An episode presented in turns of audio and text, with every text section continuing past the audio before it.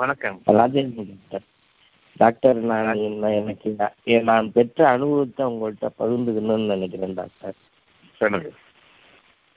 அதாவது 42வது அத்தியாயம் 10வது வசனம், நீங்கள் எந்த விஷயத்தில் கருத்து வேறுபாடு கொண்டிருக்கிறீர்களோ அதன் தீர்ப்பு அல்லாஹ்விடம் உள்ளது. அவன்தான் அல்லாஹ், அவன்தான் என் இறைவன், அவன் மீதே பொறுப்பேற்படுத்துகின்றேன், அவனிடமே நான் திரும்புகின்றேன் அப்படின்ற வசனம் நீங்க குர்ஆனுடைய அறிமுக உரையில சொன்னது போல இதை எப்படி படிக்கணும் அப்படின்ற போல அந்த வசனம் எனக்கு ரொம்ப, அதாவது என்னுடைய பிரச்சனைக்கு தீர்வு காண்றது மாதிரி இருந்தது. நிறைய விஷயங்களை அதுல பொருத்தி பார்க்கறது மாதிரியே இது இருந்தது. அந்த அந்த அந்த அனுபவம் சிறப்பா இருந்தது. அதை உங்கள்கிட்ட பகிர்ந்துக்கலாம். ரெண்டாவது, நீங்க எந்த விஷயத்துக்கும் போராடக்கூடாது தெருவில் அப்படின்னு சொல்றதுக்கும் அந்த ஒரு தீர்வுக்கு சொல்றது மாதிரி எப்படி போராடினாத்தானே இப்பெல்லாம் தீர்வு கிடைக்குது. அரசாங்கத்திலேயே எம்பிக்கள் சத்தம் போட்டால் தான் பிரச்சனை தீருது, டாக்டர் இப்படி சொல்றாருன்னு நினைச்சேன். ஆனா இப்போ அல்லாஹ்ட்ட பொறுப்பு ஒப்படைச்சிட்டோம்னா அவனே தீர்ப்பு வழங்குறவனா இருக்கும்போது நம்ம அது தேவையில்லாம போயிடுது அப்படிங்கிறது சரிங்கிறத உணர்ந்தேன் டாக்டர். நன்றாக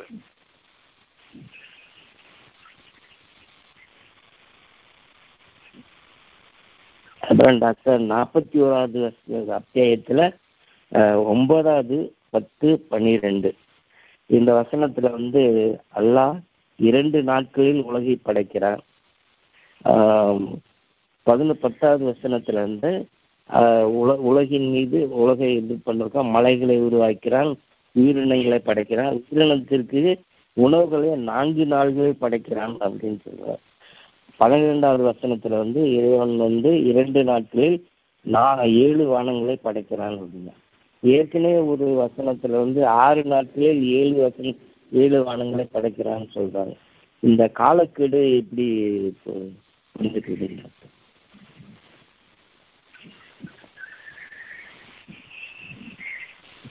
வேற யாருக்கிட்ட என்ன கேட்டு இருக்கு?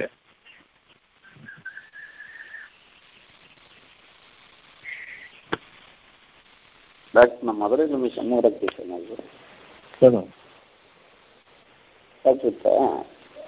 நம்ம ஒரு குழந்தையா பிறக்கிறப்ப, ஒரு மனிதனா பிறக்கிறப்ப எந்த ஒரு சைத்தானோட தீங்குதல் இல்லாம தூய உள்ளத்தோட இறைவன் நம்மளை படைக்கிறான். அதுக்கப்புறம் சைத்தானோட தூண்டுதல் வந்ததுக்கு அப்புறம் தானே டாக்டர் அந்த தீமையான எண்ணங்களும் அந்த குணங்களும் மாறுது. அப்ப ஒரு கொலை செஞ்சவனை விட அந்த கொலையை தூண்டினவனுக்கு தானே அந்த தண்டனை அதிகம். அப்ப இதுல மனிதனுடைய அளவீடு எப்படின்னு டாக்டர்? சரி, 41 41:6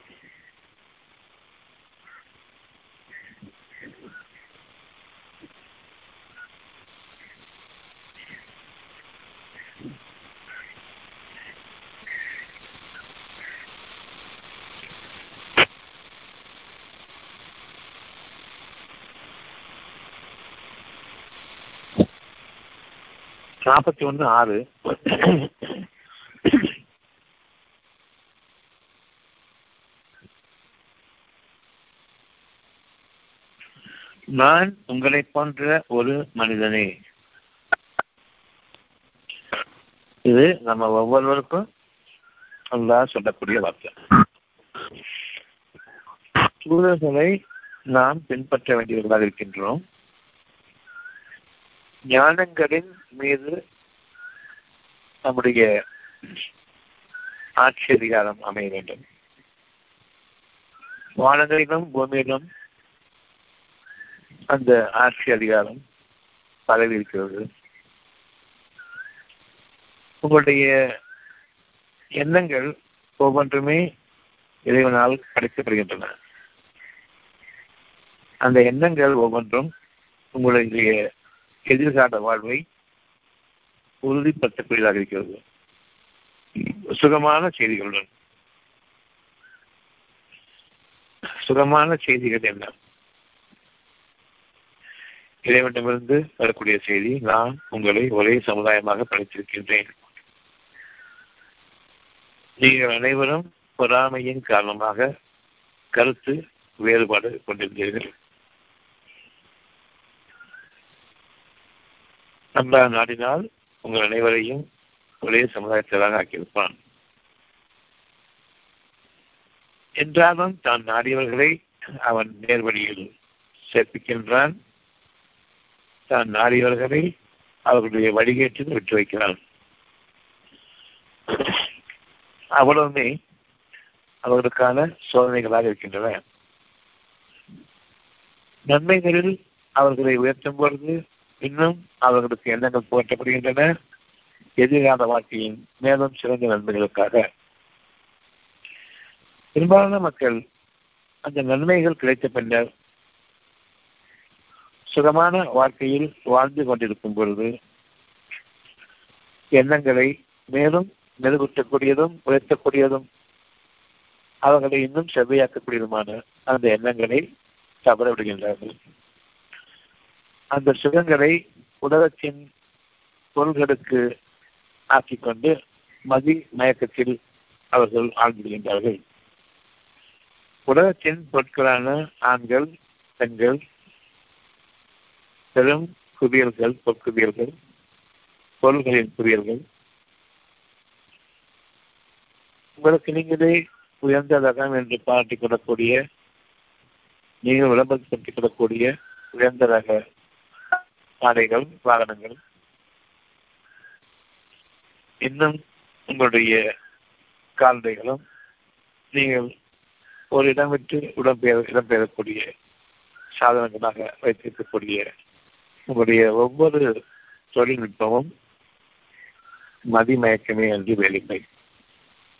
உங்களுக்குள் இருக்கக்கூடிய செய்திகளை, நீங்கள் தவறான செய்திகளை பரப்பிக் கொள்வதற்காகத்தான் உங்களுடைய சாதனங்கள் அவ்வளவு உங்களுக்கு உபயோகமாகும். நாம் இந்த பூமியின் அடிப்படையை ஒட்டி வாழ்ந்து கொண்டிருக்கின்றோம்.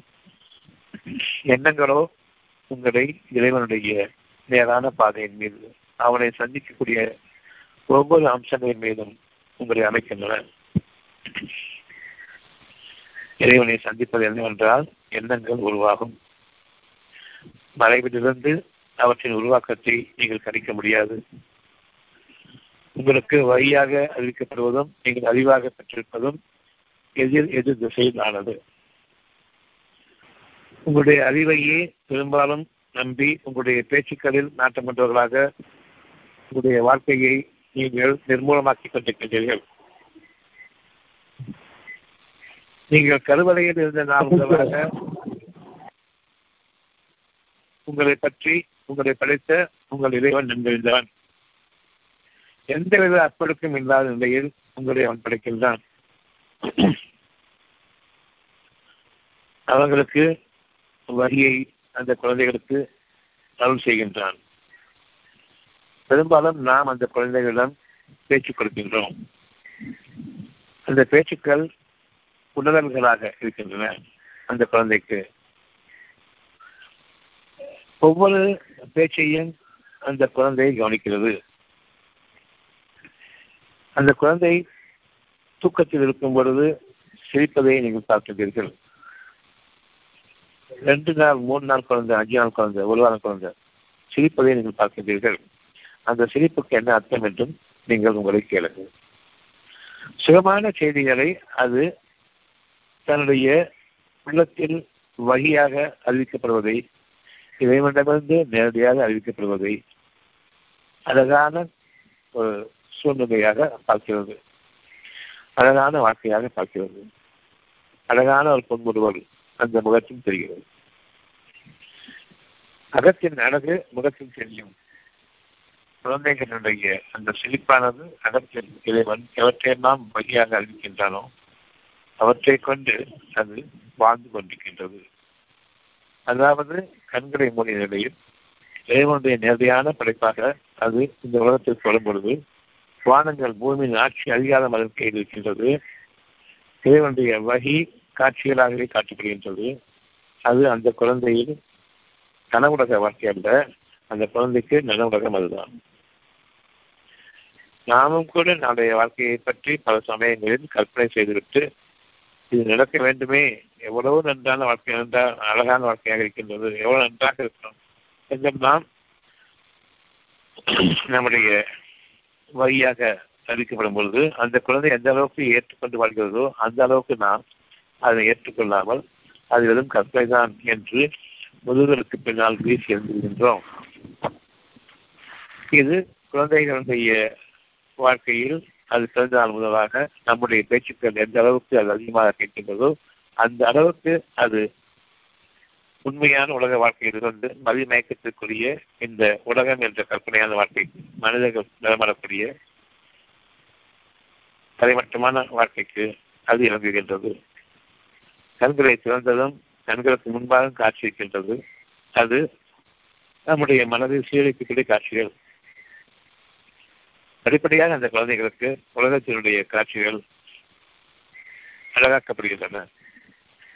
அதே நேரம் அவர்கள் எண்ணங்களில் மறக்கின்றார்கள், பல சூழ்நிலைகளில் அந்த எண்ணங்களில் வாழ்ந்து கொண்டே இருக்கின்றார்கள். பருவம் வரும் முறையில் பருவம் வரும் பொழுது எண்ணங்கள் மறக்கப்படுகின்றன. இப்பொழுது ஆண்கள் பெண்கள் என்ற பாகுபாடு வருகின்றது, அது அழகாக்கப்பட்டிருக்கின்றது. பெண்களுக்கு ஆண்களும் ஆண்களுக்கு பெண்களும் அழகாக்கப்பட்டிருக்கின்றன. பின்னர் அவர்கள் பொருளின் மீதும் நாட்டம் கொண்டவர்களாக அந்த பொருளை அடைய வேண்டி தன்னுடைய சம்பாத்தியத்தை விளங்குகின்றனர். உலக வாழ்க்கையில் நீங்களாக ஏற்படுத்திக் கொண்ட ஒரு சிஸ்டம், பணத்தை கொண்டு உங்களால் வாழ முடியாது என்று தெரியும். தெரிந்த பின்னரும் நாம் அந்த பணத்தை கொண்டுதான் வாழ்க்கை என்று வீணாக கருத்து வேற்றுவார் கொண்டு தர்க்கவாதிகளாகவே இறைவனுக்கு விரோதமாக நாம் வாழ்ந்து வருகின்றோம்.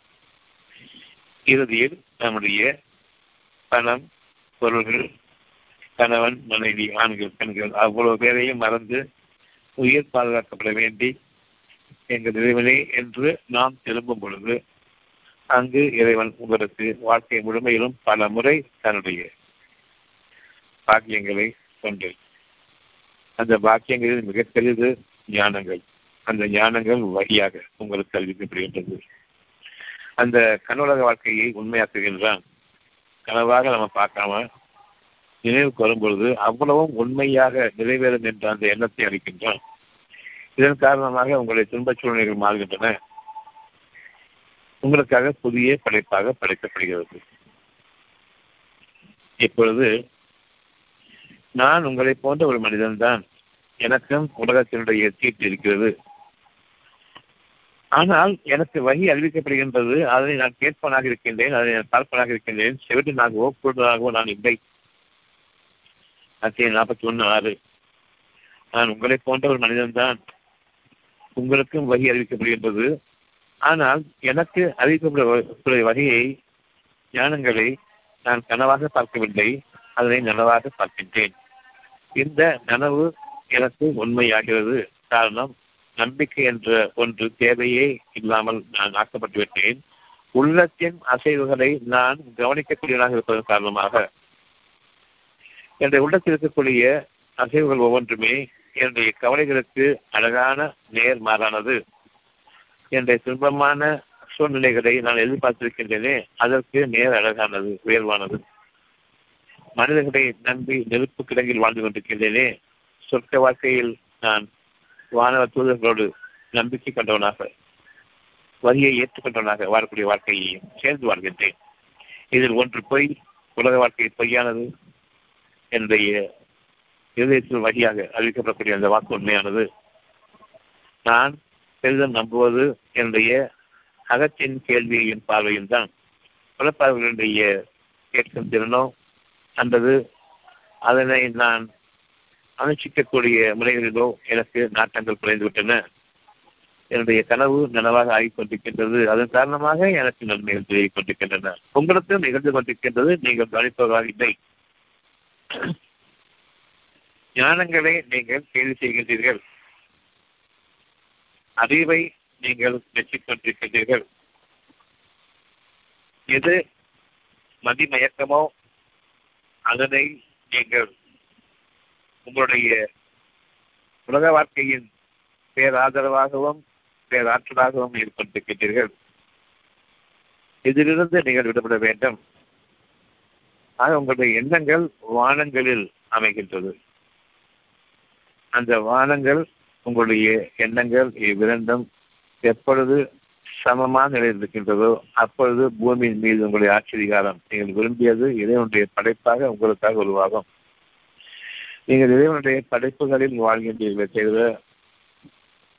நீங்கள் உங்களுடைய அறிவை கொண்டு எந்த ஒன்றையும் உயிரோட்டம் உள்ள எந்த ஒன்றையும் படைப்பவர்கள் இல்லை.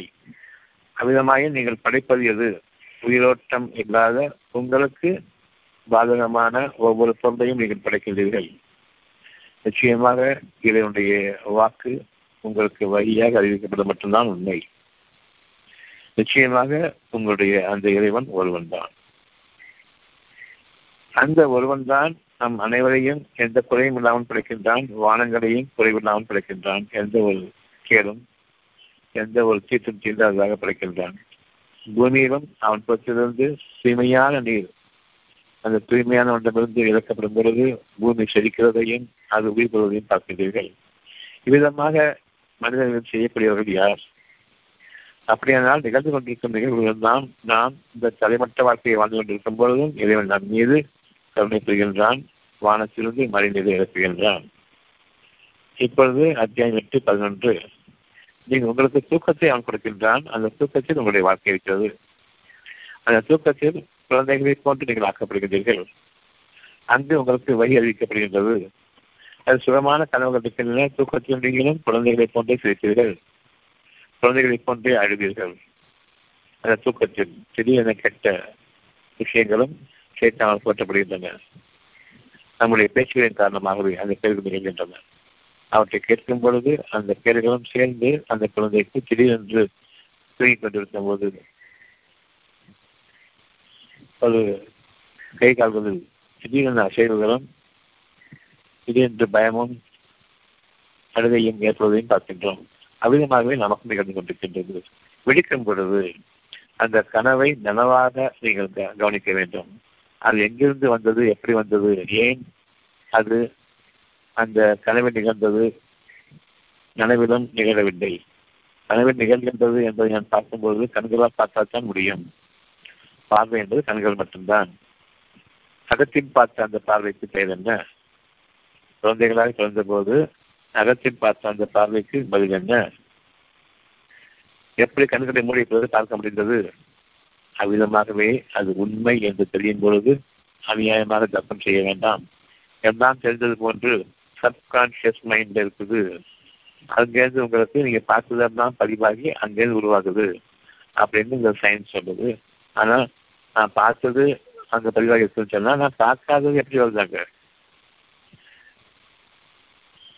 கனவுகள் அனைத்தையுமே நீங்கள் ஒருபோதும் நிறைவேற்றிக் கொள்ள முடியாது. ஆனால் அதை பற்றி பயந்து கொண்டிருப்பீர்கள் அல்லது அதை பற்றி சுகமான கனவாக இருந்தால் சந்தோஷப்பட்டுக் கொண்டிருப்பீர்கள். ஆக கனவுகளில் நிகழ்வது எந்த ஒன்றுமே உங்களால் நிகழ்த்திக் கொள்ள முடியாது. அது உங்களுடைய பதிவின் வெளிப்பாடாக இறைவனிடமிருந்து வகையாக அறிவிக்கப்படுவதை உங்களுக்கு எச்சரிக்கையாகவும் நச்சீதியாகவும் அந்த கனவு உங்களுக்கு அறிவித்துக் கொண்டிருக்கின்றது. ஒவ்வொரு கனவுக்கும் பலன் உண்டு. அவை உருவாக்கப்பட்டுக் கொண்டிருக்கின்றன. நீங்கள் அறியாத ஒரு விடுகதையாக அது உங்களுக்கு கனவாக காட்டப்படுகின்றது. அந்த விடுகதைக்கான பொருள் ஒருவனுக்குத்தான் தெரிவித்தால் உங்களுக்கு தெரியாது. இந்த வகையில் உங்களுடைய வாழ்க்கையை அமைந்து கொண்டிருக்கும் பொழுது நாம் அதை கற்பனை என்று கருதுகின்றோம். கனவுலகிலிருந்து விடுபட்டதும் இதுதான் உலகம், இதுதான் சத்தியம், இதுதான் நாம் நம்முடைய வாழ்க்கை போராட்டத்தை ஆரம்பிக்க வேண்டும் என்று எண்ணுகின்றோம். இந்த வாழ்க்கையிலிருந்து நாம் இன்று தெளிவான மனநிலை கொள்கின்றோம். கனவில் காண்பது மெய், நனவில் காண்பது அவரோ மாயை. அத்தியாயம் 41:6 நான் உங்களை போன்ற ஒரு மனிதன்தான், ஆனால் எனக்கு வகை அறிவிக்கப்படுகின்றது. அது ஆனால் நான் அதை கேட்கின்றேன், அதை பார்க்கின்றேன், அதை நம்புகின்றேன் என்பது அர்த்தம். வகை அறிவிக்கப்படுகிறது என்பது சேர்ந்து கொள்ளும் பொழுது ஒவ்வொருவருக்கும் அறிவிக்கப்படுகின்றது. உங்களை போன்ற மனிதன்தான், ஆனால் நான் அகத்தின் பார்வையில் வாழ்கின்றேன், அகத்தின் கேள்வியில் வாழ்கின்றேன், அதை நான் நம்புகின்றேன். நீங்கள் அதற்கு இணையாக உங்களுடைய புறப்பார்வையையும் புறக்கேள்விகளையும் நம்புகின்றீர்கள். அதனை நீங்கள் அகப்பார்வைக்கும் அகக்கேள்விக்கும் இணையாக ஆக்கிக்கொண்டு கெட்ட வாழ்க்கையில் அடியக்கூடிய வாழ்க்கையின் பக்கம் நீங்கள் திரும்புவீர்கள். அதில் நான் வாழ்ந்துடுவேன் என்றும் நீங்கள் மும்பலமாக முனைந்து கொண்டிருக்கின்றீர்கள். ஒருபோதும் இறைவன் உங்களை வாழ வைத்தால் தவிர உங்களால் வாழ்க்கை வாழ முடியாது. அப்படி வாழக்கூடிய வாழ்க்கையில் பெரும் துயரங்களும் சங்கடங்களும் நிச்சயமாக உங்கள் உறவுகளிடையே பிளவுகளும் அதில் உங்களுக்கு விரோதங்களும் அசப்பும் வாழ்க்கையில் நிச்சயமாக ஏற்படும். இந்த வாழ்க்கையிலிருந்து நாம் பாதுகாக்கப்பட வேண்டிய வகையின் பக்கம் சொல்கின்றோம். வகை என்பது ஞானங்கள், ஞானங்கள் என்பது கனவுலகம். கனவுலகம் மெய்யானது. நீங்கள் உங்களுடைய அகத்தில் பார்க்கின்றீர்கள், கேட்கின்றீர்கள். அகத்தில் பார்க்க முடியாத வெளிப்பார்வை தான் என்று நீங்கள் பிறகு சங்கடம் கட்டிக் கொண்டு உங்களுடைய வெளிப்புற பார்வையில் நீங்கள் பார்ப்பதை உங்களுடைய வாழ்க்கைக்கு சாதகமாக ஆக்கிக் கொள்ள வேண்டும் என்றும் உங்களுடைய முயற்சிகள் உங்களுக்கு கூறுகின்றன. அந்த முயற்சிகள் பெரும்பாலும் பலனளிப்பதில்லை. மாறாக நஷ்டங்களும் இன்னும் நீங்கள் அறியாத பட்சத்திலிருந்து உங்களுக்கு வேதனைகளும் வந்து செல்கின்றன. உங்களுடைய இறைவன் ஒரே இறைவன் தான். அப்பொழுதும் அகப்பார்வையில் புறப்பட்டுக் கொண்டிருக்கின்றது. நீங்கள் கவலைப்பட வேண்டாம். அந்த அகப்பார்வையில் உங்களுடைய இறைவனுடைய வாக்குகளை மலக்குகள், வானவர் தூதர்கள் உங்களுக்காக அறிவிக்கின்றார்கள். வகையை யார் ஏற்றுக்கொள்கிறார்களோ, ஞானங்களை ஏற்றுக்கொள்கிறார்களோ அவர்களுக்கு அதன் பலன்கள் உண்டு. யார் ஏற்றுக்கொள்ளவில்லையோ, வெளிப்புற பார்வையை மட்டும்தான் நம்புகிறார்களோ அவர்களுக்கு அதிலிருந்து பங்குண்டு. ஏற்கனவே அவர்கள் அந்த துயரங்களில் வாழ்ந்து கொண்டிருக்கும் போது அதன் பங்குகளில் தான் வாழ்ந்து கொண்டிருக்கின்றார்கள். வெளிப்புற பார்வைதான் பார்வை, நாம் கேட்பதுதான் கேள்வி. இதுதான் உலகம், இதற்கப்பால் கிடையாது என்று எண்ணும்போது இவர்களுக்கு நாளைய வாழ்க்கையின் மீது முற்றுப்புள்ளி வைக்கப்பட்டதாக ஆகிவிட்டது. இவர்கள் ஒருபோதும் திரும்புபவர்கள் இல்லை. எனினும் இறைவற்றின் அருளை கொண்டு அகத்தில் தன்னுடைய வாக்குகளை ஞானங்களாக வழியாக ஒவ்வொருவருக்கும் அறிவித்துக் கொண்டிருக்கின்றான். எனவே 41 அவனையே நோக்கி நீங்கள் உறுதியாக நிற்கிறீர்களாக. அகத்தின் பார்வையில் கேள்வியில் ஞானங்களாக சுகமான செய்திகளாக எது உங்களுக்கு அறிவிக்கப்பட்டதோ அதன் வழியில் நீங்கள் உறுதியாக நில்லுங்கள். அது மட்டும்தான் உண்மை. பார்வை சிறந்த பிறகு நீங்கள் பார்க்கக்கூடிய ஒவ்வொன்றும் மாயையானது. அது எத்தகைய நன்மையும் நாளைக்காக உங்களுக்காக இல்லை. நாளைக்காக நீங்கள் நம்பிக்கை கொண்டிருப்பது இந்த புறப்பார்வையின் அறிவை கொண்டு வாழ்ந்து கொண்டிருக்கும் பொழுது அந்த மதிமயக்கத்தில் நீங்கள் வாழ்ந்து கொண்டிருக்கின்றீர்கள். ஒரு போதை வாழ்ந்து கொண்டிருக்கின்றீர்கள். நாளைய நாள் உங்களுக்கு அறிந்து கொண்டிருக்கின்றது. அந்த அறிவை பார்க்க முடியாத என்றைக்கு ஆகிவிட்டீர்கள். பெரும் துயரங்கள் ஏற்படும் பொழுது அதை நீங்கள் திருப்பூராக நீங்கள் பார்க்கின்றீர்கள். ஏதோ வந்துவிட்டது என்று உங்களுடைய புத்தி அப்பொழுது மங்கி போய் பார்வைகள் மழுங்கி போய் என்ன செய்வது என்று தெரியாமல் திகைப்பீர்கள். ஆனால் அவ்விதமாக அது திடீரென்று உருவாவதில்லை. உங்கள் கண் முன்பாக உருவாகி கொண்டிருக்கின்றன மதிமயக்கத்தின் போதையின் காரணமாக நீங்கள் அவற்றை கவனிப்பவர்களாக இல்லை. அது மதிமயக்கத்தை மிஞ்சக்கூடிய ஒரு பூதாகாரமான உருவம் எடுத்த பிறகுதான் பார்க்கின்றீர்கள். அது திடீரென்று இவ்வளவு பெரிதாக வந்துவிட்டது என்று எண்ணுகின்றீர்கள். உங்களுடைய மதிமயக்கமே அவற்றை வளர வைத்து அதனை எச்சரிக்கைகள் தான் நீங்கள் முதல் வீசிவிட்டு உங்களுடைய எச்சரிக்கைகள் விளையாட்டுத்தனமாக உங்களுடைய வாழ்க்கையை நீங்கள் அமைச்சீர்கள். அதன் பொருள் பார்வை மங்கிவிட்டது. இப்போ சின்ன ஒரு கட்டி வருது. அந்த கட்டி நீங்க சாதாரணமா நினைச்சிட்டு இருக்கீங்க. ஆனா கொஞ்சம் கொஞ்சமா பெருசாகிட்டு வருது. அப்பவும் சாதாரண நினைக்கிறீங்க. பூதகாலமாக எடுத்து அது புதையோட்டி போகும் பொழுது திடீர்னு எங்கே நினைச்சு தெரியாம முடிக்கிறீங்க. நீங்க ஒரு ஆக்சிடென்ட் நடக்க போகுதுன்னு சொன்னா அதுக்கு முன்னாடியே பல பல பல தருணங்களில் உங்களுக்காக எச்சரிக்கைகளோடு காப்பாற்றப்பட்டீர்கள். ஆனாலும் அவற்றை மறந்துவிடுகின்றீர்கள். எவ்வளவு எச்சரிக்கையாக இருந்தாலும் சரி, நமக்கு ஆபத்துக்கும் நிகழும். அது உருவாகி கொண்டிருக்கின்றது. எச்சரிக்கையை நாம் துச்சமாக மதித்து அவற்றை புறக்கணித்தவர்களாக நாம் வாழ்வதன் காரணமாக நீங்கள் கவனமாக இருந்தால் ஏன் விபத்துக்கள் நடக்கப் போகிறது என்று கேட்கின்றார்கள். கவனத்தை அவர்கள் பார்வையாக வைத்திருக்கின்றார்கள். பிடித்த பார்வையோடு நீங்கள் ஓட்ட வேண்டும் என்று வைத்திருக்கின்றார்கள். அவ்விதமாக அந்த கவனம் என்பது உள்ளத்தில் இருக்கக்கூடிய அச்சம். விபத்துக்கள் நிகழ்ந்துவிடக்கூடாது என்ற அச்சம். இறைவன் அறிவிக்கின்றான் நிகழ்வுகள் நிகழத்தான் செய்யும் என்று. விபத்துக்களை யாரும் விரும்பி ஏற்பதில்லை. விபத்துக்கள் வேண்டாம் என்றுதான் ஒவ்வொருவரும் விரும்புகின்றோம். ஆனாலும் விபத்துக்கள் நிகழ்கின்றன. அந்த விபத்துக்களுக்கு நாம் கவனமாக இருந்தால், நாம் எச்சரிக்கையுடன் நடந்து கொண்டால் என்று அந்த நான் என்ற எண்ணம் வரும்பொழுது அகப்பார்வையின் இறைவனுடைய உதவி வேண்டும் என்று அந்த எண்ணம் மறப்பிக்கப்படுகின்றது. இதுவே விபத்துக்களுக்கு காரணம். யார் உணர்ச்சியில் நடக்கின்றார்களோ அவர்களுக்கு அந்த தூய்மையான உள்ளம் புதுப்பிக்கப்படும். அவர் பெரும்பாலும் விழித்துக் கொண்டிருக்கும் நிலையில் கனவுலக வாழ்க்கையை மேம்படுத்திக் கொண்டிருப்பார்கள், அதை எதிர்பார்த்துக் கொண்டிருப்பார்கள். அது சத்தியம் என்று நம்பியதன் காரணமாக இந்த நம்பிக்கையை இறைவனை அளிக்கின்றான். ஆக நீங்கள் இந்த உலக வாழ்க்கையை ஏற்றுக்கொள்ளும் காரணமாகவும் அக வாழ்க்கையை நீங்கள் மறந்துவிடும் காரணமாகவும் நீங்கள் அவனோடு அவனுடைய வாக்குகளை உறுதியாக நோக்கி நிற்கக்கூடிய அதே நேரம் உங்கள் பாவங்களுக்காக மன்னிப்பு கேளுங்கள், அவற்றையும் விட்டு நான் எனக்கு பாதுகாவலன் என்று யார் தங்களை இறைவனுக்கு பதிலாக இணை வைக்கின்றார்களோ அவர்களுக்கு கேதுதான் என்று நிலை கூறும். 41 இவை எல்லாமே அகப்பார்வைக்கு கணக்கு கிடையாது, புறப்பார்வைகளுக்கு வாழ்க்கையின் கணக்கு ஒன்று. அகப்பார்வைகளுக்கு நன்மையும் சுகமும் அழகும் கணக்கில்லாமல் எல்லையில்லாத வாழ்க்கையை அமைக்கும். புறப்பார்வையில் எண்ணிக்கைக்குட்பட்ட வாழ்க்கையாக நமக்கு அமைச்சோம். ஆக புறப்பார்வைக்கு உரியதாக இந்த குரான் இல்லை. இந்த குரான் ஒரு வகை ஞானங்கள் அகப்பார்வைக்குரியது. உங்களுடைய கணக்கம் பழக்கம் இதற்கு செல்லாது. அதை விட்டு நாம் உயர்ந்து அதனுடைய தன்மைகளை நாம் விளக்க வேண்டும். இந்த வகையின் பக்கம் நாம் திரும்புகின்றோம், ஞானங்களின் பக்கம் திரும்புகின்றோம். இப்போ 41:9 பூமியை 2 நாட்களில் படைத்தவனான இறைவனை நிராகரித்து. 2 நாட்கள் என்பது 2 நொடிப்பொழுது கூட இறைவனிடம் கணக்கு. உங்களுக்காக ஒவ்வொரு நாளும் ஒவ்வொரு நேரமும் படைக்கப்பட்டுக் கொண்டிருக்கின்றன. உங்களுடைய தருணங்கள் ஒவ்வொன்றும் கண்ணிமைக்கும் நேரத்தில் ஆக என்ற மாற்றத்தில் உருவாகி வருகின்றது. இந்த 2 நாள் கணக்கு அப்படின்னு சொல்லும் பொழுது இந்த 2 நாள் உங்களுடைய பார்வை வெளிப்புற பார்வை உங்களுடைய காலத்து கணக்கல்ல. இதை படைப்பது உங்களுடைய காலத்து கிடையாது. கண்ணிமைக்கும் பொழுதில், அந்த கண்ணிமைக்கும் பொழுதில் உங்களுடைய வகி உங்களுக்காக இறங்கப்பட்டுக் கொண்டிருக்கும் அதே நேரத்தில் உங்களுக்காக உருவாகி கொண்டிருக்கிறது. 2 நாட்களில் சொல்லாமல் 2 நாட்களில் சொன்ன காரணம் என்ன? 2 நாட்களில் சொல்லாமல் 2 நாட்களில் என்ன அர்த்தம்? அவ்வளவு சமீபமாக உங்களுக்காக நிறைவேற்றப்பட்டுக் கொண்டிருக்கின்றது. உங்களுடைய ஒவ்வொரு வகையும் ஒவ்வொரு எண்ணமும் மிகவும் சமீபமாக உங்களுக்காக நிறைவேற்றப்பட்டுக் கொண்டிருக்கின்றது.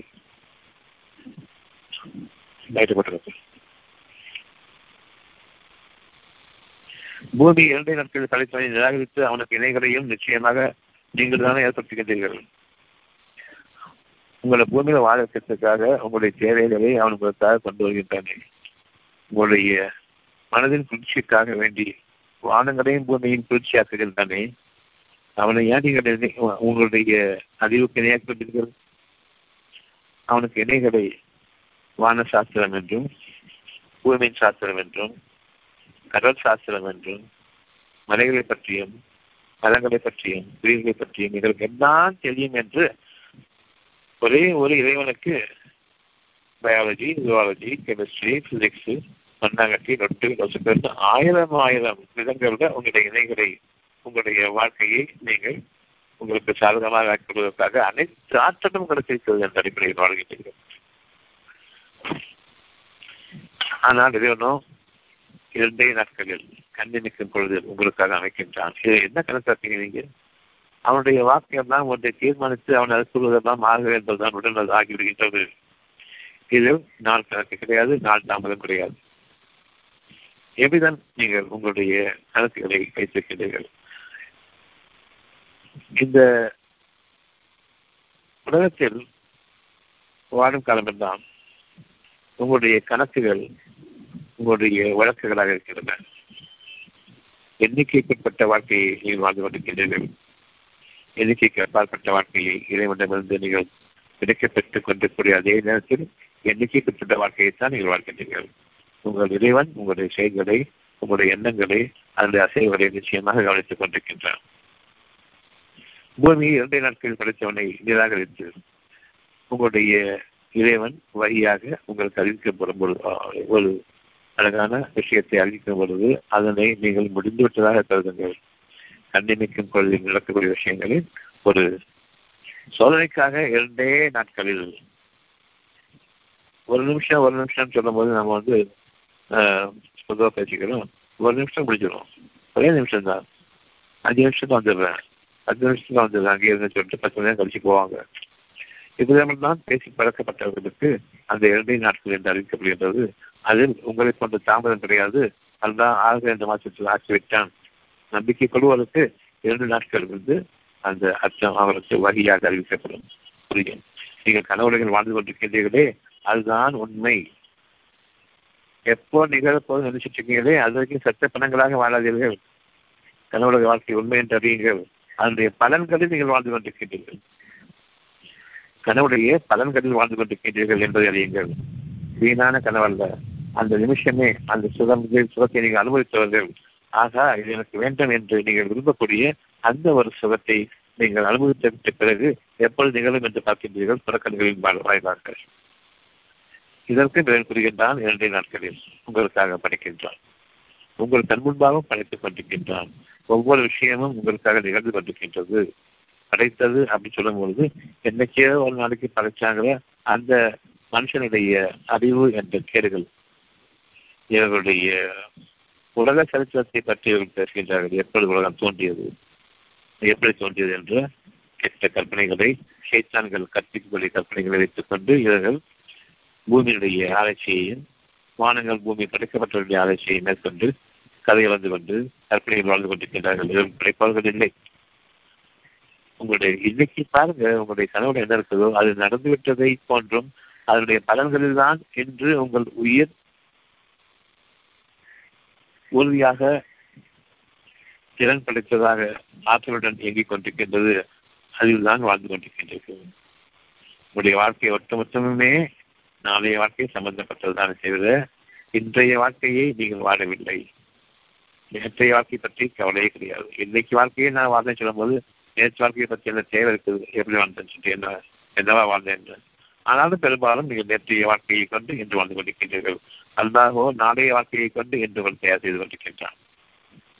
ஞானங்களை கவனிக்க வேண்டும், வழியை கவனிக்க வேண்டும். அங்கு என்ன இருக்கின்றதோ அதை நீங்கள் வாழ்ந்து கொண்டிருக்கின்றீர்கள். அதன் பலன்கள் உங்களை வந்து அறிந்து கொண்டிருக்கின்றன என்பதையும் அறியுங்கள். இப்போ பூமி 2 நாட்களில் சொல்லும்போது இனி உங்கள் நாள் கணக்கா, உங்களுடைய நாள் கணக்கில் உங்களுக்காக ஒவ்வொருவருக்கும் தனித்தனிய முறையே அது நிகழ்ந்து கொண்டிருக்கின்றது. உங்களுக்காக படைத்தான், ஒவ்வொரு விஷயத்தையும் படைத்தான், அது வாழ்ந்து கொண்டிருக்கின்றது. ரொம்ப ஜாஸ்தியா உங்களை எதிர்பார்க்க வைக்கிறார். 2 நாள்ல உங்களுக்கான மாற்றம் நிகழ்கின்றன. ஒருத்தவங்க இறந்து போயிட்டாங்க, பெரும் துன்பத்தோடவும் கவலையோடவும் இருக்கிறோம். உங்களுக்காக வாழ்க்கையை அஸ்தமிச்சிருச்சு போட்டு நீங்க நினைக்கிறீங்க. ஆனா 2 நாட்கள்ல அந்த துக்கத்தை நீக்கிறது யாரு? உங்களுக்காக சூழ்நிலைகளை டோட்டலா மாற்றி புதிய ஒரு சூழ்நிலையில படைப்புக்குரிய அந்த ஆற்றலோட உங்களுடைய மனசை இயக்கி அந்த கவலையை நீக்கி இனி நாளைய வாழ்க்கைக்காக ஒரு அழகான தேவையும் அமைக்கின்றானே. அதன் காரணமாகத்தானே துக்கம் போகுது, சும்மா போகுது. துக்கம் எத்தனை நாளைக்கு? 2 நாள். உங்களுக்காக படைக்கப்படுறதா இல்லையா அந்த உலகம்? அவனுக்கு இலைகளே மிக நிச்சயமாக. இனி உங்களுடைய கற்பனைகளை கொண்டு வாழ வேண்டாம். உங்களுடைய கண்கள், காது, மூக்கு, உங்களுடைய புலப்படங்கள் அவ்வளவும் வீண் கற்பனை கிடைக்கின்றோம். நாளைய வாழ்க்கைக்கு ஒருபோதும் உதவாது. உங்களுடைய மன உறுதிக்காக உதவாது. வீணான மாயை சிக்கிக்கொண்டு ஒரு போதையில் நான் நாளைய வாழ்க்கையை பார்க்கின்றோமே, அது தவறு. இவற்றையெல்லாம் நீங்கள் ஏற்படுத்துகிறீர்களா? உங்களுடைய வாழ்க்கையை, நாளைய வாழ்க்கையை நீங்கள் உருவாக்குகிறீர்களா? நிச்சயமாக நான் போகக்கூடிய அந்த பாதை மிக கெட்டது. இது உங்களுக்காக அகிலத்தாருக்கெல்லாம் இறைவன் ஆகிய அல்லாவிடமிருந்து என்பதையும் ஏற்றுக்கொள்ளுங்கள். 41:10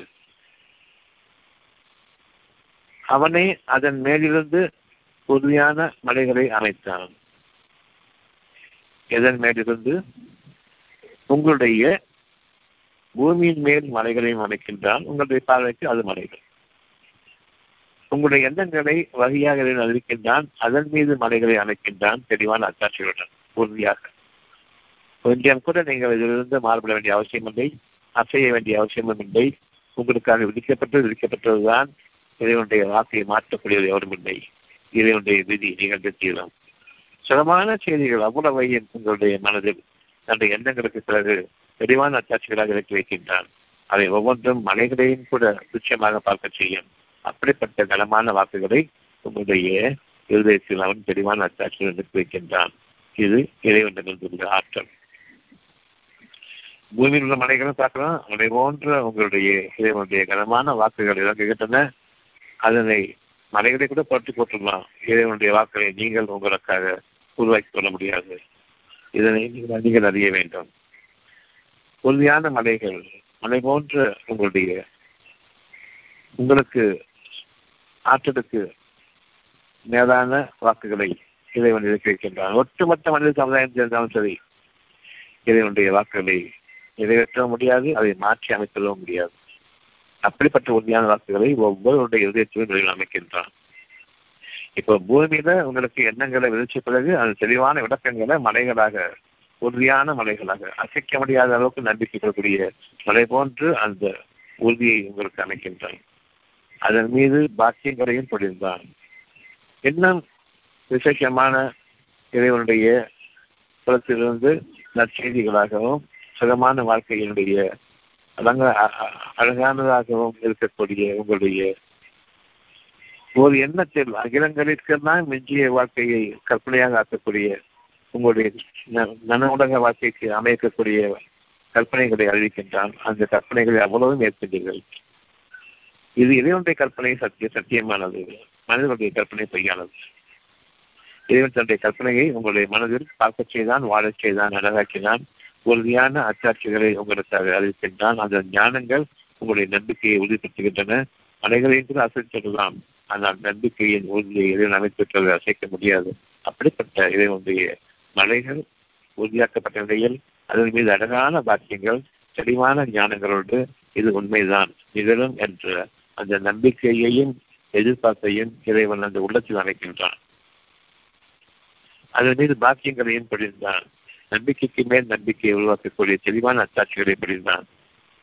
எனவே அவர்கள் அதில் ஒருபோதும் மீற மாட்டார்கள், தவறிவிட மாட்டார்கள். உலகத்தினுடைய எந்த ஒரு பொருளும் அவர்களுக்கு அவர்களுடைய அகத்தை விட்டும் திசை திருப்பிவிடாது.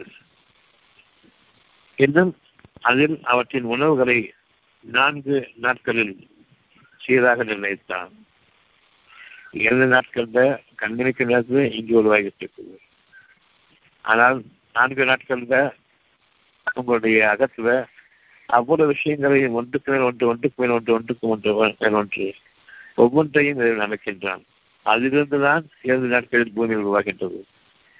உங்களுடைய நன்மையான செய்திகளுக்காக நன்மையும், அதற்கு பதிலாக நீங்கள் கற்பனையாக மாற்றிக்கொண்ட உங்களுடைய மாயையும் கற்பனைகளையும் கொண்டு, கெட்ட உலகத்தினுடைய அறிவை கொண்டு, ஒருவருக்கொரு பரிமாற்றிக்கொண்ட அறிவை கொண்டு நீங்கள் வாழும்பொழுது அதனையும் உங்களுக்காக உருவாக்குகின்றான்.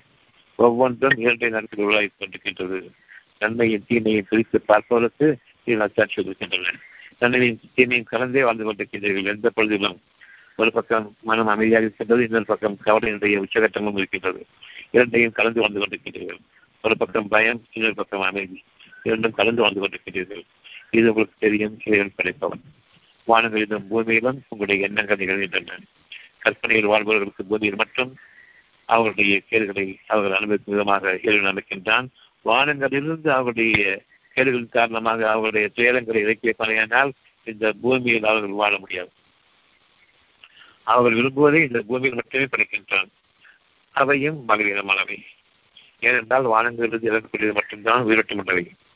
வானங்களிலிருந்து இறங்காமல் பூமியின் அடிப்படையை கொண்டு மட்டும் இவர்களுக்காக உருவாக்குவது மிகவும் பலகீனமானவை. ஆகவே உங்களுடைய துன்பங்கள் அனைத்தும் பலகீனமானவை. அவை உங்களை விட்டு முடியும். இறைவன் உங்களுக்காக விதித்துள்ள அந்த இறைவனுடைய வாக்கு உண்மையானது, சத்தியமானது. அதனை நீங்கள் ஒருபோதும் தவறிட வேண்டாம்.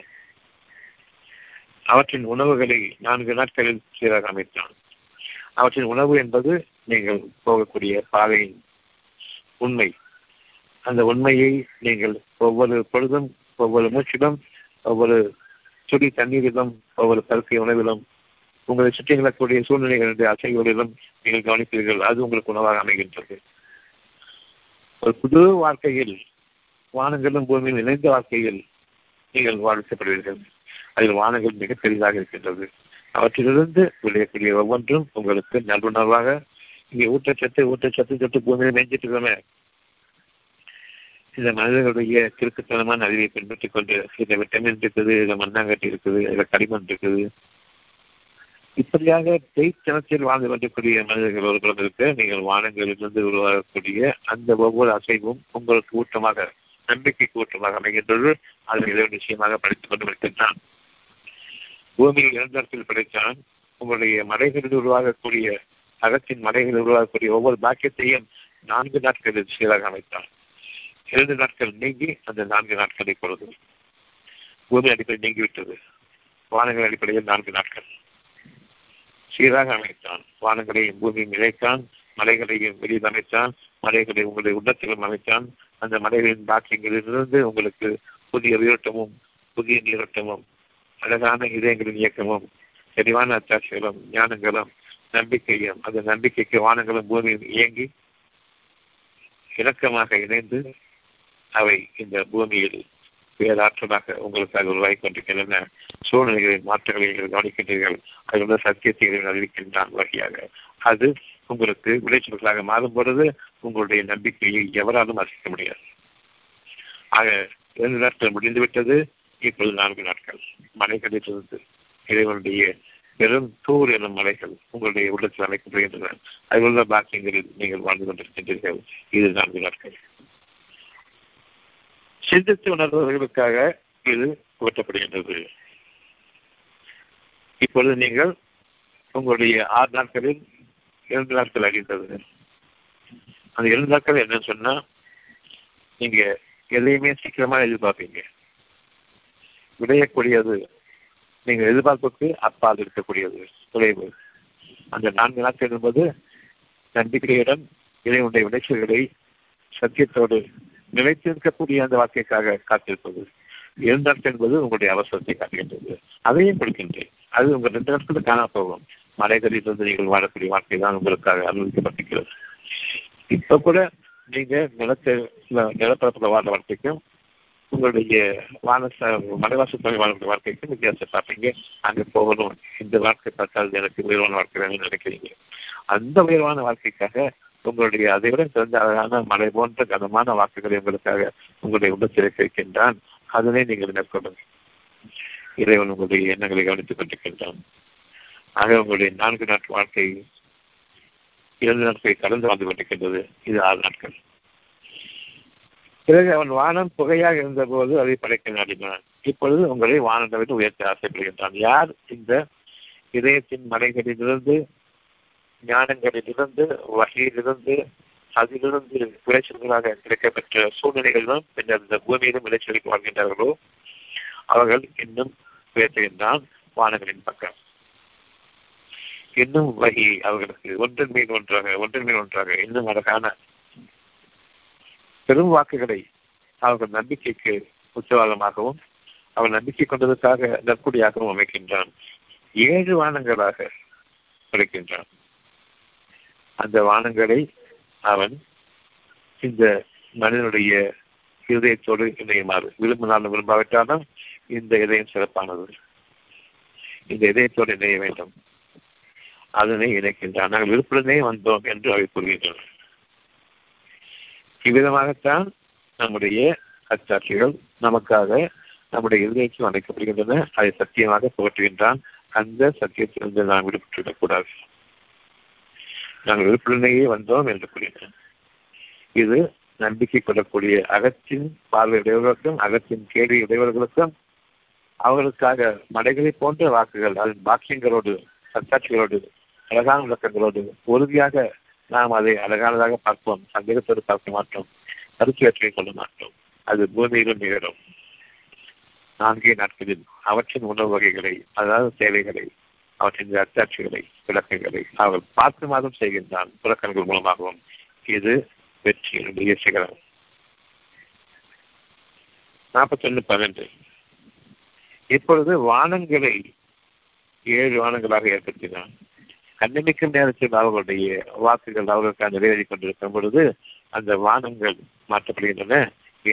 7 வானங்களாக ஒன்றின் மேல் ஒன்று உயர்வான எண்ணங்களாக, அதாவது எல்லையில்லாத அவர்களுடைய வாழ்க்கையினுடைய அக வாழ்க்கையின் பக்கம் உயர்த்தப்படுகின்றார்கள். ஒவ்வொரு வானத்திற்கும் அதற்குரிய கடமை நிறுவனம் அறிவித்தான். எந்த அளவுக்கு அவர்கள் தூய்மையாக இருக்கின்றார்களோ அந்த அளவுக்கு அவர்களுடைய வானங்கள் அவர்களுக்காக உயர்ந்தோங்கும் விசாலமாகும். அவருடைய பூமியிலும் அவருடைய பாக்கியங்களாக உணவுகளாக செலுத்தோங்கும். தூய்மைக்கு ஏற்றவாறு பணிக்கின்றான். அவருடைய தூய்மைக்கு ஏற்றவாறு அந்த வானங்களை தனித்தனிய முறையை பணிக்கின்றான். இப்பொழுது இறைவன் கூறுகின்றான், நீங்கள் வெற்றியின் பாதையில் அணிந்திருக்கின்றீர்கள், அந்த வெற்றியை நீங்கள் அறிந்து கொண்டிருக்கின்றீர்கள். சமீபமான வானத்தினுடைய அருகில் வாழ்ந்து கொண்டிருக்கின்றீர்கள். இன்னும் உயர்ந்த வானம் உங்களுக்கான சமீபமான வானம் உங்களுக்கான உலகத்தில் நீங்கள் எதிர்பார்க்கக்கூடிய வெற்றியை கொடுத்துக் கொண்டிருக்கின்றது. நீங்கள் எதிர்பார்க்காத அழகான சொர்க்க பூமியை நீங்கள் வாழ வேண்டும் என்றால் இன்னும் உயருங்கள். அதற்காக தகுதியை கருங்கள், வழியை அதிகமாக நீங்கள் கேளுங்கள். உலகத்தில் படைக்கப்பட்டுவிட்ட ஒவ்வொன்றுமே உங்களுக்கு ஒரு அமைதியை கொடுக்கின்றது, ஒரு தேக்கத்தை ஏற்பட்டுகின்றது. உலகத்தில் இறைவன் உங்களுக்காக படைக்கும் பொழுது அதில் ஒரு தேக்கம் ஏற்பட்டுகின்றது. இதுவே போதுமே என்று அதனை அனுபவிக்கும் பொழுதுதான் மதிமயக்கத்துவாகின்றீர்கள். உங்களுக்காக நிரந்தரமாக படைக்கப்பட்டதுதான் இது அவ்வளவுமே என்ற போதிலும் வானங்கள் உங்களுக்காக காத்திருக்கின்றன. மேலே வாருங்கள். இன்னும் அதற்காக நீங்கள் தகுதி பெறவில்லை, உங்களுடைய மதிமயக்கம் போக வேண்டும். அத்தியாயம் 48:21 உங்களுடைய மதிமயக்கத்தில் நீங்கள் ஆகிவிட வேண்டாம். உங்களுடைய மதிமயக்கத்தில் ஆகி இறைவன் கொடுத்த பாக்கியங்களில் இது போதுமே என்று நீங்கள் வாழ இருந்துள்ளது. இந்த வாழ்க்கை உங்களுக்காக ஒரு சோதனை, இன்னும் நீங்கள் உயர வேண்டும் என்பதற்காக வேண்டி அந்த வாழ்க்கையை நீங்கள் வாழ்ந்து வாருங்கள். மற்றொன்றும் இருக்கிறது. 48:21 அதற்கு மேல் மற்றொன்றும் இருக்கிறது, அதற்கு மேல் மற்றொன்றும் இருக்கிறது. நீங்கள் தகுதி பெறவில்லை, மதிமயக்கத்தில் ஆகிவிடுகின்றீர்கள். ஏதாவது ஒரு நன்மையை இந்த பூமி கொடுத்துவிட்டால் அது போதுமே என்று நீங்கள் ஆகிவிடுகின்றீர்கள். இதனை அதிகரித்துக் கொண்டால் என்ன என்று நீங்கள் ஆகிவிடுகின்றீர்கள். அவ்விதமாக அல்ல. வானங்கள் உங்களுக்காக படைக்கப்பட்டிருக்கின்றது. பூமி 7 நாட்கள் முடிந்துவிட்டது. வானங்கள் 7 வானங்களாக, அதாவது எல்லையில்லாத வானங்களாக அமைக்கப்பட்டிருக்கின்றன. அதுவும் 2 நாட்கள் கண்ணிமிக்க நேரத்தில் உங்களுக்காக அமைகின்றன. உயர்ந்து வாருங்கள். ஒவ்வொரு உயர்வுக்கும் நீங்கள் வாடும்பொழுது இந்த பூமியில் ஒரு விளைச்சி தருகும்பொழுது மதிமயங்கிட வேண்டாம் என்றும் இருக்கின்றது. அந்த மதிமயக்கம் இல்லாத வரையில் நாம் தகுதி பெற்றவர்கள். இந்த பூமியின் பொருள்களில் ஆசை இருக்கும் வரையில் அந்த ஒன்றும் உயர்வான மேலான வானத்திற்கு நாம் செல்லவில்லை. அங்கிருந்து படைக்கப்படக்கூடிய அந்த மலையிலிருந்து படைக்கப்படக்கூடிய ஒவ்வொன்றுமே இந்த பூமியை சொற்கமல் புரியாக ஆக்கிறோம். நீங்கள் அதற்காக உயர்ந்து வாருங்கள். திட்டமாக உங்களுடைய ஒவ்வொரு எண்ணத்தையும் இதில் சூழ்ந்து அறிந்தவனாக இருக்கின்றான். அல்லாஹ் யாவற்றின் மீதும் பேராற்றுடையவனாக இருக்கின்றான். இந்த உண்மையில் நாம் இனி வாழ்வதற்கு தேவைப்பட்டிருக்கின்றோம். நம்முடைய வாழ்க்கையை இறைவன் கவனித்துக் கொண்டிருக்கின்றான். இப்போ அத்தியாயம் 41 10, 9, 10, 11, 12 இதுக்கு அர்த்தம் புரியுதா?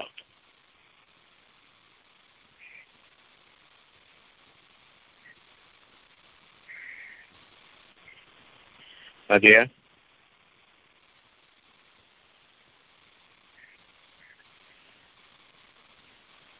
ஹலோ டாக்டர், இல்லை புரியுதுங்க டாக்டர். நான் கேலண்டர் டேஸ்ன்னு நினச்சிக்கிட்டேன். நீங்கள் விளக்குனதுக்கப்புறம் எனக்கு புரியுது டாக்டர். சரியா புரியுதுயா? புரியுதுங்க டாக்டர். பூமியின் அடிப்படையை ஒட்டி வாழாதீங்க. பொருள்களாக எதை பார்க்குறீங்களோ அவ்வளவும் போய் சரிங்க மனசு இருக்கக்கூடியது மட்டும்தான் ஒன்று. 7 வானங்கள் தான் வாடுங்க, பூமியில் விழுந்தாதீங்க. எல்லா மக்களோடும் சேர்ந்து மக்களாக நீங்கள் உழுந்தாதீங்க. சண்முகராஜ், உங்களுக்கு புரியுதா? இப்போ குழந்தைகள்னா என்ன, பெரியவங்க என்ன? தெளிவா இருக்குங்க.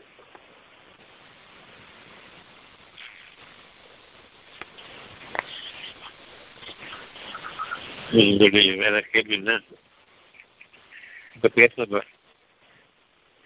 எனக்கு எது தேவைப்படுது பேசுறது? அப்போ அந்த நம்மளுடைய மதிமயக்கம் தான் இப்போ அந்த சைத்தானோட தீங்குதலாக இருக்கு அப்படின்னு புலப்புலன்களை பார்க்கறது. நீங்கள் உண்மை நினைச்சுக்கிட்டு மதிமயக்கம் அவ்வளவும் போய் என் காலில் அடிக்குது, கையில் அடிக்குது, அவ்வளவும் போய் அந்த அளவுக்கு மதிமயக்கத்துக்கு இருக்கணும். நல்லா உயர்த்திட்டேன், அன்னைக்கு உயர்த்துவோம். உலகத்தின் பக்கம் எப்போ திரும்பணுமோ அப்போ அதனுடைய பலன்களை பார்க்கும்போது நாம் உயர்ந்து விளங்குறோம். அந்த பாதையோட கொஞ்சம் முயற்சி பண்ணுவாங்க. என் பொருள்களாக பார்க்க, என்ன பொருளாக பார்க்காதீங்க, என் அருளா பார்க்க. கோபத்துவன் தன்னை அருளா பார்க்க, பொருளாக பார்க்க.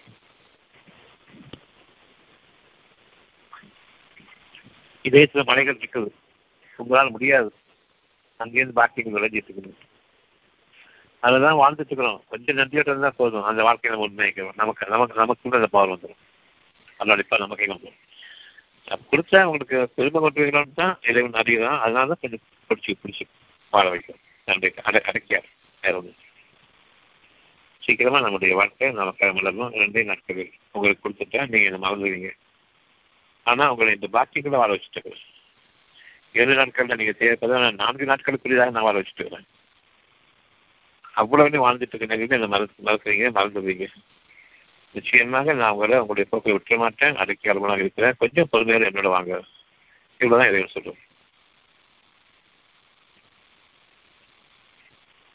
பொறுமை மட்டுமே கேளுங்களேன். எல்லா நன்றியும் வாங்க.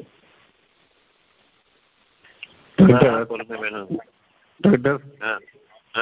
உடுமலையில இருந்து ரவிங்க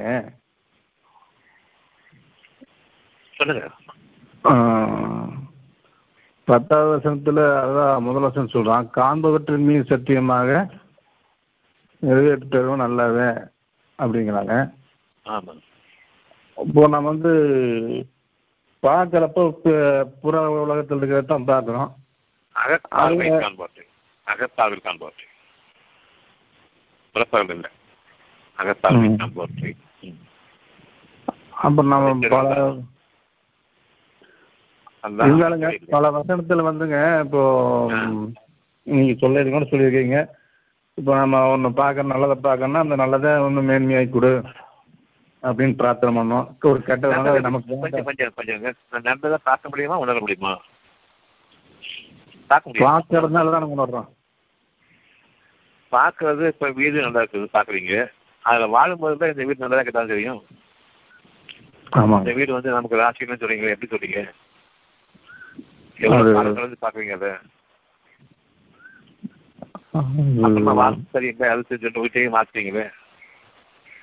அப்ப அங்கேயும் சரிபட்டு வரணும்னு சொல்லும் போது கருத்தையே மாத்துவீங்க. இப்ப பார்க்கிற பார்வையிட்ட போய் இருக்குதா? அந்த உணர்வு உணர்வா இல்லைன்னு அழிச்சால நன்மை தீமை அடைய முடியாதா? வாழ்ந்த உணர்ந்த தான் கரெக்டா இருக்கும். அந்த உணர்வு பார்க்க முடியாது.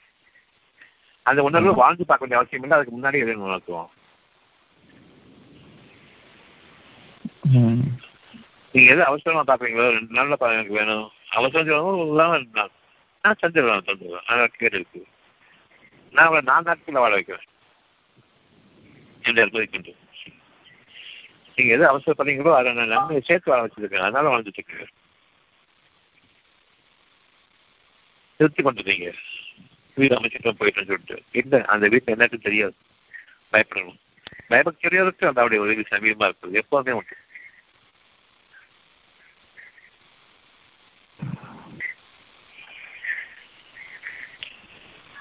கேள்வி இருக்கிறப்போ உங்கள்கிட்ட இருந்ததுதான் கேளுங்க. அது எப்படி சொல்றது இல்லைங்க. அதாவது இப்போ வெற்றிய கனவுன்னு இருக்கா என்ன சொல்றாங்க. இப்போ நாம கனவு காணும்னு நீங்க சொல்றீங்க. நான் சொல்றேன். நீங்க சொல்லுங்க. நான் சொல்றது நீங்க சொல்லுங்க. என்ன வரைக்கும் நீங்க சொல்லுங்க. ஊர்வலகம் சொல்றது முக்கியமா? அதனுடைய மனசு சொல்றது முக்கியமா? ஊர்வலகம் வெற்றி பெறும் 1000 பேசுவாங்க. அவங்க எதையுமே இன்னைக்கு வாழ்ந்தது கிடையாது. இன்னைக்கு ஒரு கூலிக்கான அடிமையாகவும் எதை செடி காலத்துக்கு பறிஞ்சும் ஒரு அடிமையோட மோசம் வாழ்ந்துட்டு இருக்காங்க இன்னைக்கு நம்ம நாட்டுல. அதை விட்டுருங்க. இப்ப உங்களுடைய மனசுல நீங்க உங்களுக்கு அரசர்களாக வாழணுமா? அரசனுக்கு கீழே வாழணுமா? மனுஷங்களாக அரசு கீழே வாழணுமா? நீங்க அரசர்களாக வாழணுமா? எதில் ஒருத்தந்தான் எனக்காக பகிர்ந்து சொல்லிட்டு அந்த அடிப்படையில் வாழணுமா? இந்த மனிதர்கள் தான் எனக்கு வாழ்வழிப்பாக வாழணுமா? எது முக்கியம்? அரசனாக அரசனோட மேன்மையாக வாழணுங்கிறதான் சத்தியமா. உலகத்துடைய அடிப்படையை விட்டுருவோம். உலகத்துடைய கருத்துக்களை விட்டுருவோம். நீங்க சொல்லுங்க. உங்களுடைய சொந்தமா ஒரே ஒரு மனுஷன் உலகத்துல வாழ்றீங்க அப்படிங்கிற அடிப்படையை கொண்டு வானங்களும் பூமியை நீங்க இணைச்சி பேசுங்க. உங்களுடைய உள்ளத்துக்கும் உணர்வுக்கும் உங்களுடைய உடம்புக்கும் இடையில உணர்வு முக்கியம் சொல்றீங்க. இப்ப பார்க்கக்கூடிய பொருள்கள் உங்க உடம்புலேருந்து வாங்க வேண்டியது வரைக்கும் வாங்க. அவ்வளவும் கற்பனையானது, மாயானது. உள்ளத்திலிருந்து உடையக்கூடிய அந்த உணர்வு உங்களுக்காக வடிவமைக்கக்கூடிய அந்த சுகம்தான் உண்மையான சுகம். அழகான உருவத்தோட ஒரு மனுஷன் இருக்கலாம். அவனுக்குள்ள 1000 கவலைகள் இருக்குது. அவன் வாழ்ந்து என்ன வாழ இந்த அழகுக்கு என்ன மதிப்பு இருக்குது? குரூரங்களும் கொடூரங்களும் இருக்குது, மனசுல நிறைய இருக்குது. இவருடைய வெளிப்படையான உருவம் வந்து எவ்வளவு அழகா இருந்தாலும் அது யாருக்கு என்ன தேவை?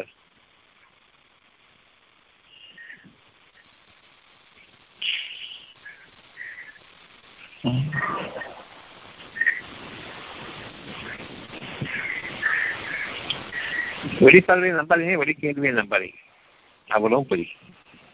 அதுவிட்டால் அகப்பார்வையில கேட்கக்கூடிய கேள்விகளும் பார்வையும் தான் ஞானம் மிக்கது, சத்தியமானது. அதுதான் நீங்க வாழ்ந்துட்டு இருக்கீங்க. அது ஞாபகம்.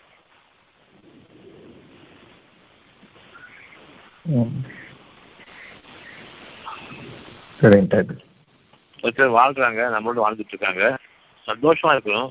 ஒரு நாளைக்கு முடிய போது தெரியுமா தெரியாது, இந்த வாழ்க்கை சந்தோஷம் காண போது தெரியுமா தெரியாதா? அவர் சந்தோஷம் காண போனதுக்கு அப்புறமா 2 நாட்கள நிச்சயம் திரும்ப உங்களை உயிர்ப்பிச்சு விடாரு. அதுக்கு மேல துக்கத்தோட இருந்துச்சுன்னா கூட இருக்காங்க, கிரிக்கெட் அவங்க வீட்டு பிடிச்சிருவாங்க. அப்ப முதல் நாளே துக்கத்தோட இருக்கிறது தப்பு தானே? அப்படி ஒரு மயக்கம் சாகக்கூடிய அளவுக்கு கொண்டு வந்து வாழ்ந்துருக்க நிலையிலேயே செத்த பணத்துக்கு நேராக்கி அப்படி நம்ம யாருக்கூடாது.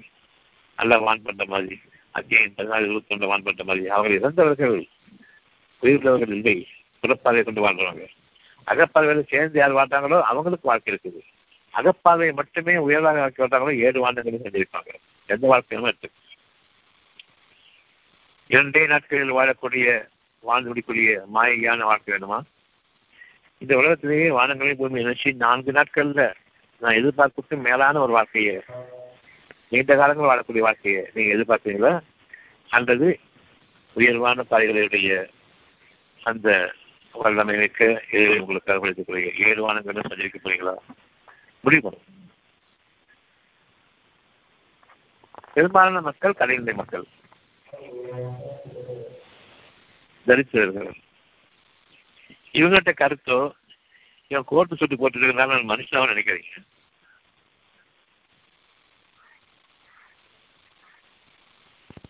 தன்னுடைய உடையிலையோ தன்னுடைய பேச்சிலேயோ தன்னுடைய நடை உடை பாவனைகள்லையோ கொஞ்சம் வித்தியாசமா கொஞ்சம் பெருமை இருந்தால சூழ வீச குப்பத்திற்கு மதி மயங்கி ஆகா இப்பட்டுக்கானு பார்க்குறாங்க. வேற என்ன கேட்டு இருக்குது ரவி?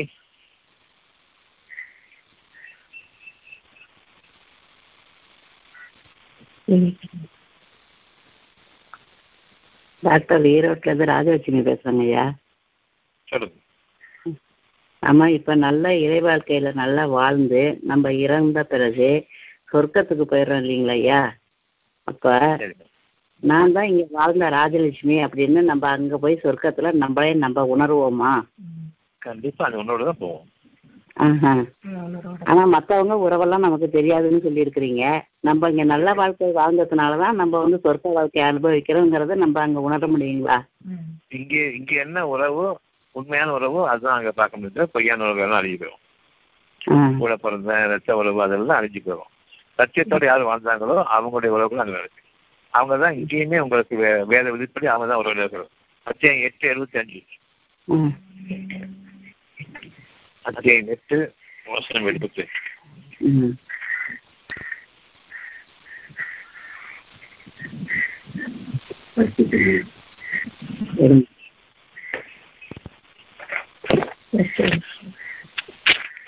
இதன் பின்னரும் 8:75 இதன் பின்னரும் எவர்கள் நம்பிக்கை கொண்டிருக்கும் உங்களுடைய அழைப்பை உள்ளத்தினுடைய உணர்வு நம்பிக்கை கொண்டு சொன்னா உள்ளத்தின் உணர்வை யார் நம்புறாங்களோ வெளிப்படையான பார்வையை கொண்ட பொருள்கள் நம்பாங்க. பொருள்களாக எனக்கு அம்மா, அப்பா, அக்கா, தம்பி, தங்கச்சி, அண்ணன் இந்த மாதிரியான உருவங்களை நம்பாம உள்ளத்தை யார் நம்புறாங்களோ அவங்க ஊரை திறந்தவர்கள், ஊர் உலக வாழ்க்கையோட்டு வெளியானவங்க. புரியுதா? உலகத்தின் நடைமுறை, இந்த சிஸ்டம், இந்த மனிதர்களுடைய வழிமுறைகள், மனிதர்களுடைய பேச்சுக்கள், அவருடைய கருத்துக்கள் அவ்வளவை குப்பை தொட்டியாக நினைச்சு யார் உள்ளத்தில் அமைக்கப்பட்டுக்கூடிய அந்த மலைவாசஸ்தலங்களையும் மலைகள் உள்ள பாக்கியங்களையும் மலை போன்ற வாக்குகளுக்கு தெளிவாக ஆக்கப்பட்டுள்ள பாக்கியங்கள் நம்புறாங்களோ அவர்கள் ஓர் உலகை திறந்தவர்கள். சரியா? இப்பொழுதுதான் உங்களோடு மற்ற மனிதர்களும் இதை போன்றே நம்பிக்கை கொண்ட மக்களையும் உங்களோட சேர்க்கலாம்ல. நீங்க எங்கிருந்த போது உங்களுக்கு சேர்க்கலாம், அவர்கள் உங்களுக்கு உறவினர்கள். அதே சமயம் வீட்டில் இருக்கக்கூடிய உங்களுடைய அப்பா அம்மா உங்களுக்கு விரோதமா இருப்பாங்க, அண்ணன் தாங்க உங்களுக்கு விரோதமா இருப்பாங்க. ஏன்னா நீங்க மனசு நம்பும் காரணமாக அவங்க வெளிப்புற வாழ்க்கையை நம்பு, உடைக்கிற வழியை பாரு அப்படின்னு சொல்லுவாங்க இல்லையா? உடைக்கிற வழியை பார்க்கணுமா வாழ்ற வழியை பார்க்கணுமா? வாழ்க்கைக்கு பொழப்புக்கு எதாவது வித்தியாசம். செத்த பணமா இருந்து எதை பொழப்படைச்சிட்டு அர்த்தம், நீங்க உயிர் வாழ்க்கையிலேருந்து இன்னும் உன்னதமான வாழ்க்கைக்காக நீங்க தயாராகவே அர்த்தம். சூதுவாதம்லாம் வேணும்னு இவங்க உங்களுக்கு கற்பிப்பாங்க. சூதுவாது இல்லாம வாழ்ந்துட்டு இருக்கும்போது கொஞ்சம் கஷ்டமா இருக்கும். எந்த போதிலும் நல்லா உறுதிப்படுத்தி வச்ச அந்த வாழ்க்கையை இந்த கேள்வியும் பரிகாசமும் கெட்டு பண்ணுவாங்க.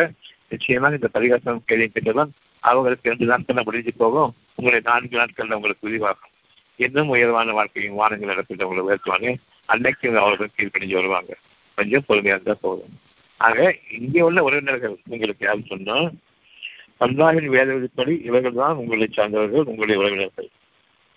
ஒருவர் மற்றவருக்கு மிக நெருக்கமுடையவர்களாகவும் ஆவார்கள். உள்ளத்தின் அடிப்படையில் நிச்சயமாக அல்லாஹ் எல்லா பொருளையும் நல்கிறதாக இருக்கின்றான். அதனால நீங்க ராஜலட்சுமிங்கிற உங்களுடைய அடையாளத்தை பார்ப்பீங்க. அதே மாதிரி பலவிதமான உறவுகளையும் நீங்கள் பார்ப்பீங்க. உங்களுடைய உறவுகள்ல யார் வந்து இந்த வழித்த உணர்ச்சி வாழ்க்கையோ அவங்க உங்களுக்கு பயிலாக்கப்படுவாங்க. அவங்க காண முடியாது.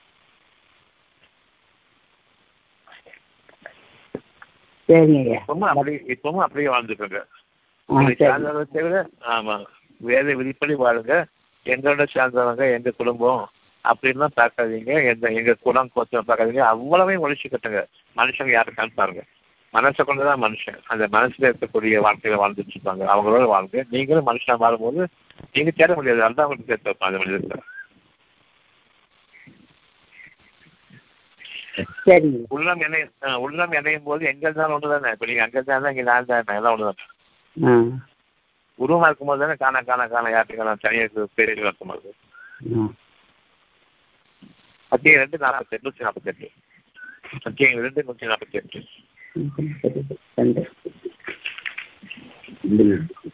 ஒவ்வொருவருக்கும் தனித்தனியான மலைகள் உள்ளன. தூர் வாக்குறுதிகள் உள்ளன. இறைவன் ஒவ்வொருவருக்கும் தனித்தனியான தூர் மலைகள் உள்ளன. அந்த மலைகள் பக்கம் அவர்கள் திரும்புகின்றார்கள். முடிஞ்ச அளவுக்கு திரும்புறாங்க. பெரும்பாலும் பூமியின் அடிப்படையை ஒட்டியே வாழ்ந்துட்டு இருக்காங்க. தரமட்டமான வாழ்க்கை வாழ்ந்துட்டு இருக்காங்க. உயர்வான வாழ்க்கை அவங்க வாழ விரும்புறாங்க. அப்படி மேட்டுப்பாங்கான இடங்கள்ல வாழ்றவங்க 4 நாட்கள்ல வாழ்றவங்க, அதையும் உயர்ந்தவங்க, மன வாசஸ்தலங்கள்ல வாழ்றவங்க, உள்ளத்தின் புனிதத்தோட வாழ்றவங்க. அவங்க யார் நன்மையான வாழ்க்கையை எடுத்துக்கொள்றீங்களோ, நன்மையை தங்களுக்கும் செஞ்சுக்கிட்டவங்க, உலகத்துக்கும் தன்னுடைய ஒரு வாக்கின் மூலமாக அந்த நன்மையான செய்தியை பரப்பினவங்களாக இருப்பாங்க. இதே போன்றவர்களை எங்கிருந்தாலும் நான் உங்களை ஒன்று சேர்ப்போம். நிச்சயமாக அவன் எல்லா பொருளையும் மாற்றப்படுவேன். ஆகையினால இன்னைக்கு நம்ம 100 பேர் 200 பேர் கேட்டுட்டு கொஞ்சோம்னா லட்சக்கணக்கான படிக்கிற பேருக்கு போய் சேர்ந்துகிட்டு இருக்கிறது நீங்க அறிய மாட்டீங்க. நல்லா அறிவோம். அதை பத்தி உங்களுக்கு கணக்கு கிடையாது. ஆக உயர்ந்த வாழ்க்கையில வாடுங்க. தனிச்சு வாழ்ந்த மாதிரி இருக்கும். ஆனா உங்களை சுற்றிலும் 1000 நல்ல உள்ளங்கள் உங்களுக்காக, நீங்க மற்றவர்களுக்காக வாழ்ற மாதிரியே அந்த நல்ல உள்ளங்களும் உங்களுக்கு சேர்ந்து இருக்கும். சரியாமா?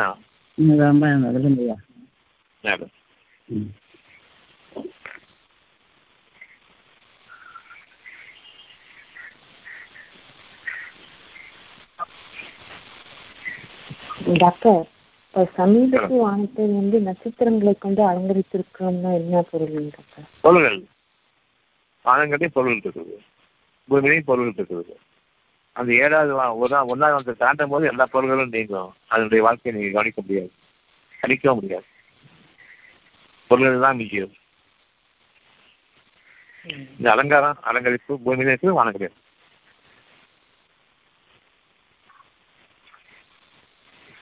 இது நம்பிடாதீங்க. இதுக்கு மேல வாங்க.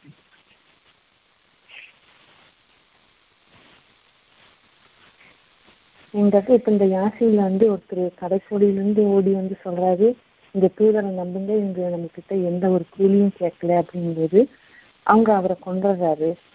அப்போ நான் வந்து சொர்க்கத்துல நுழைஞ்சிருக்கேன் அப்படிங்கிறத என் சமுதாயத்தினர் அறிந்திருக்க வேண்டுமே அப்படிங்கிறாரு. இப்ப அவருக்கு தெரியல. கிடையாது. ஊரை விட்டு விளக்கி வச்சாலும் கொலை தான். இப்ராஹிம் நபி சொன்ன மாதிரி நான் கல்லால் இருந்து கொன்றுவேன், இப்ராஹிமே என்னை விட்டு வெகு தொலைப்பு சென்று விடும், அது கொலை செய்யற மாதிரி பிறகு வாழ வைக்கலாம். இறைவன் உங்களுடைய அறிவு உங்களுடைய பாஷையா கூட வீசுங்க, உள்ளச்சன் பிடிக்குவாங்க, அப்பவும் வாழ்ந்துட்டு தான் இருக்கிறாங்க. ஆனால் உலகத்தால் புறக்கணிக்கப்பட்டவர்கள், எங்களுடைய குடும்பத்தாராலும் புறக்கணிக்கப்பட்டவர்கள், பெரும் கூட்டமாக இருந்து மற்றவர்களை பரிகாசம் செய்யறதும், ஊரை விட்டு ஒதுக்கி வச்சுட்டு அவங்க அங்கேயே செத்து போவாங்க நினைக்கிறதும், உங்க வழக்கப்படி விதிப்படி உங்களுக்கு ஆழ்வு விதிக்கக்கூடியதா இருக்குது, உங்க கோபத்தை காட்டுறது. புரியுதா? அப்போ அவர்கள் தெய்வங்கள் தங்கள் குழந்தைகளே கொலை செய்யுமாறு தோன்றினா இந்த விஷயத்துல யாரு வந்து தன் வீட்டாளிகளே வர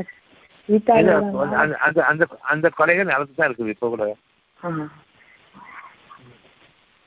கூட கொலைகள் நடந்துதான் இருக்குது, படி குடிக்கிறது நடந்துதான் இருக்குது. இதுவும் உண்டு, அவங்கள விலக்கி வைக்கிறதும் உண்டு, அவங்க உள்ளத்தை கொலை பண்றதும் உண்டு, உருவத்தை கொலை பண்றதும் உண்டு. அப்ப இப்படி பார்க்கும்போது ஏன் உயிரோடு பெண் குழந்தைகளை புதைத்தா என்று எண்ணப்படுங்கிறது இதுதான் டாக்டர்.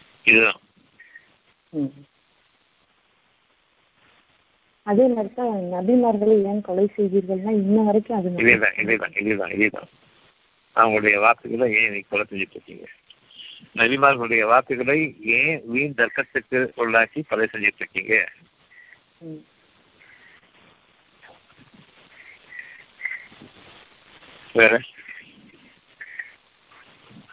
அதான் டாக்டர், அப்போ நம்ம வாழக்கூடிய ஒவ்வொரு வாழ்க்கையும் ரொம்ப கவனத்தோட தவறு இல்லாம வாழ்ந்தவங்க டாக்டர் எவ்வளவு தவறுக்கு காரணமாகுது. சுரப்பார்வை பற்றி வராதுங்க, அவ்வளவுதான். புறப்பார்வை அவ்வளவு புரிஞ்சுட்டு விஷயத்தான் கேட்கறது தேவையில்லை. புறப்பார்வையும் புற கேள்வி விட்டு விளைக்கிறவங்க சுத்தமா எடுக்கிறவங்க காற்று பயிர்களுடைய வாழ்க்கையாது, மிருகங்களுடைய வாழ்க்கையாது. புறப்பார்வை புற கேள்வியும் அகப்பார்வையோடு வாழுங்க, மனுஷனா வாழுங்க.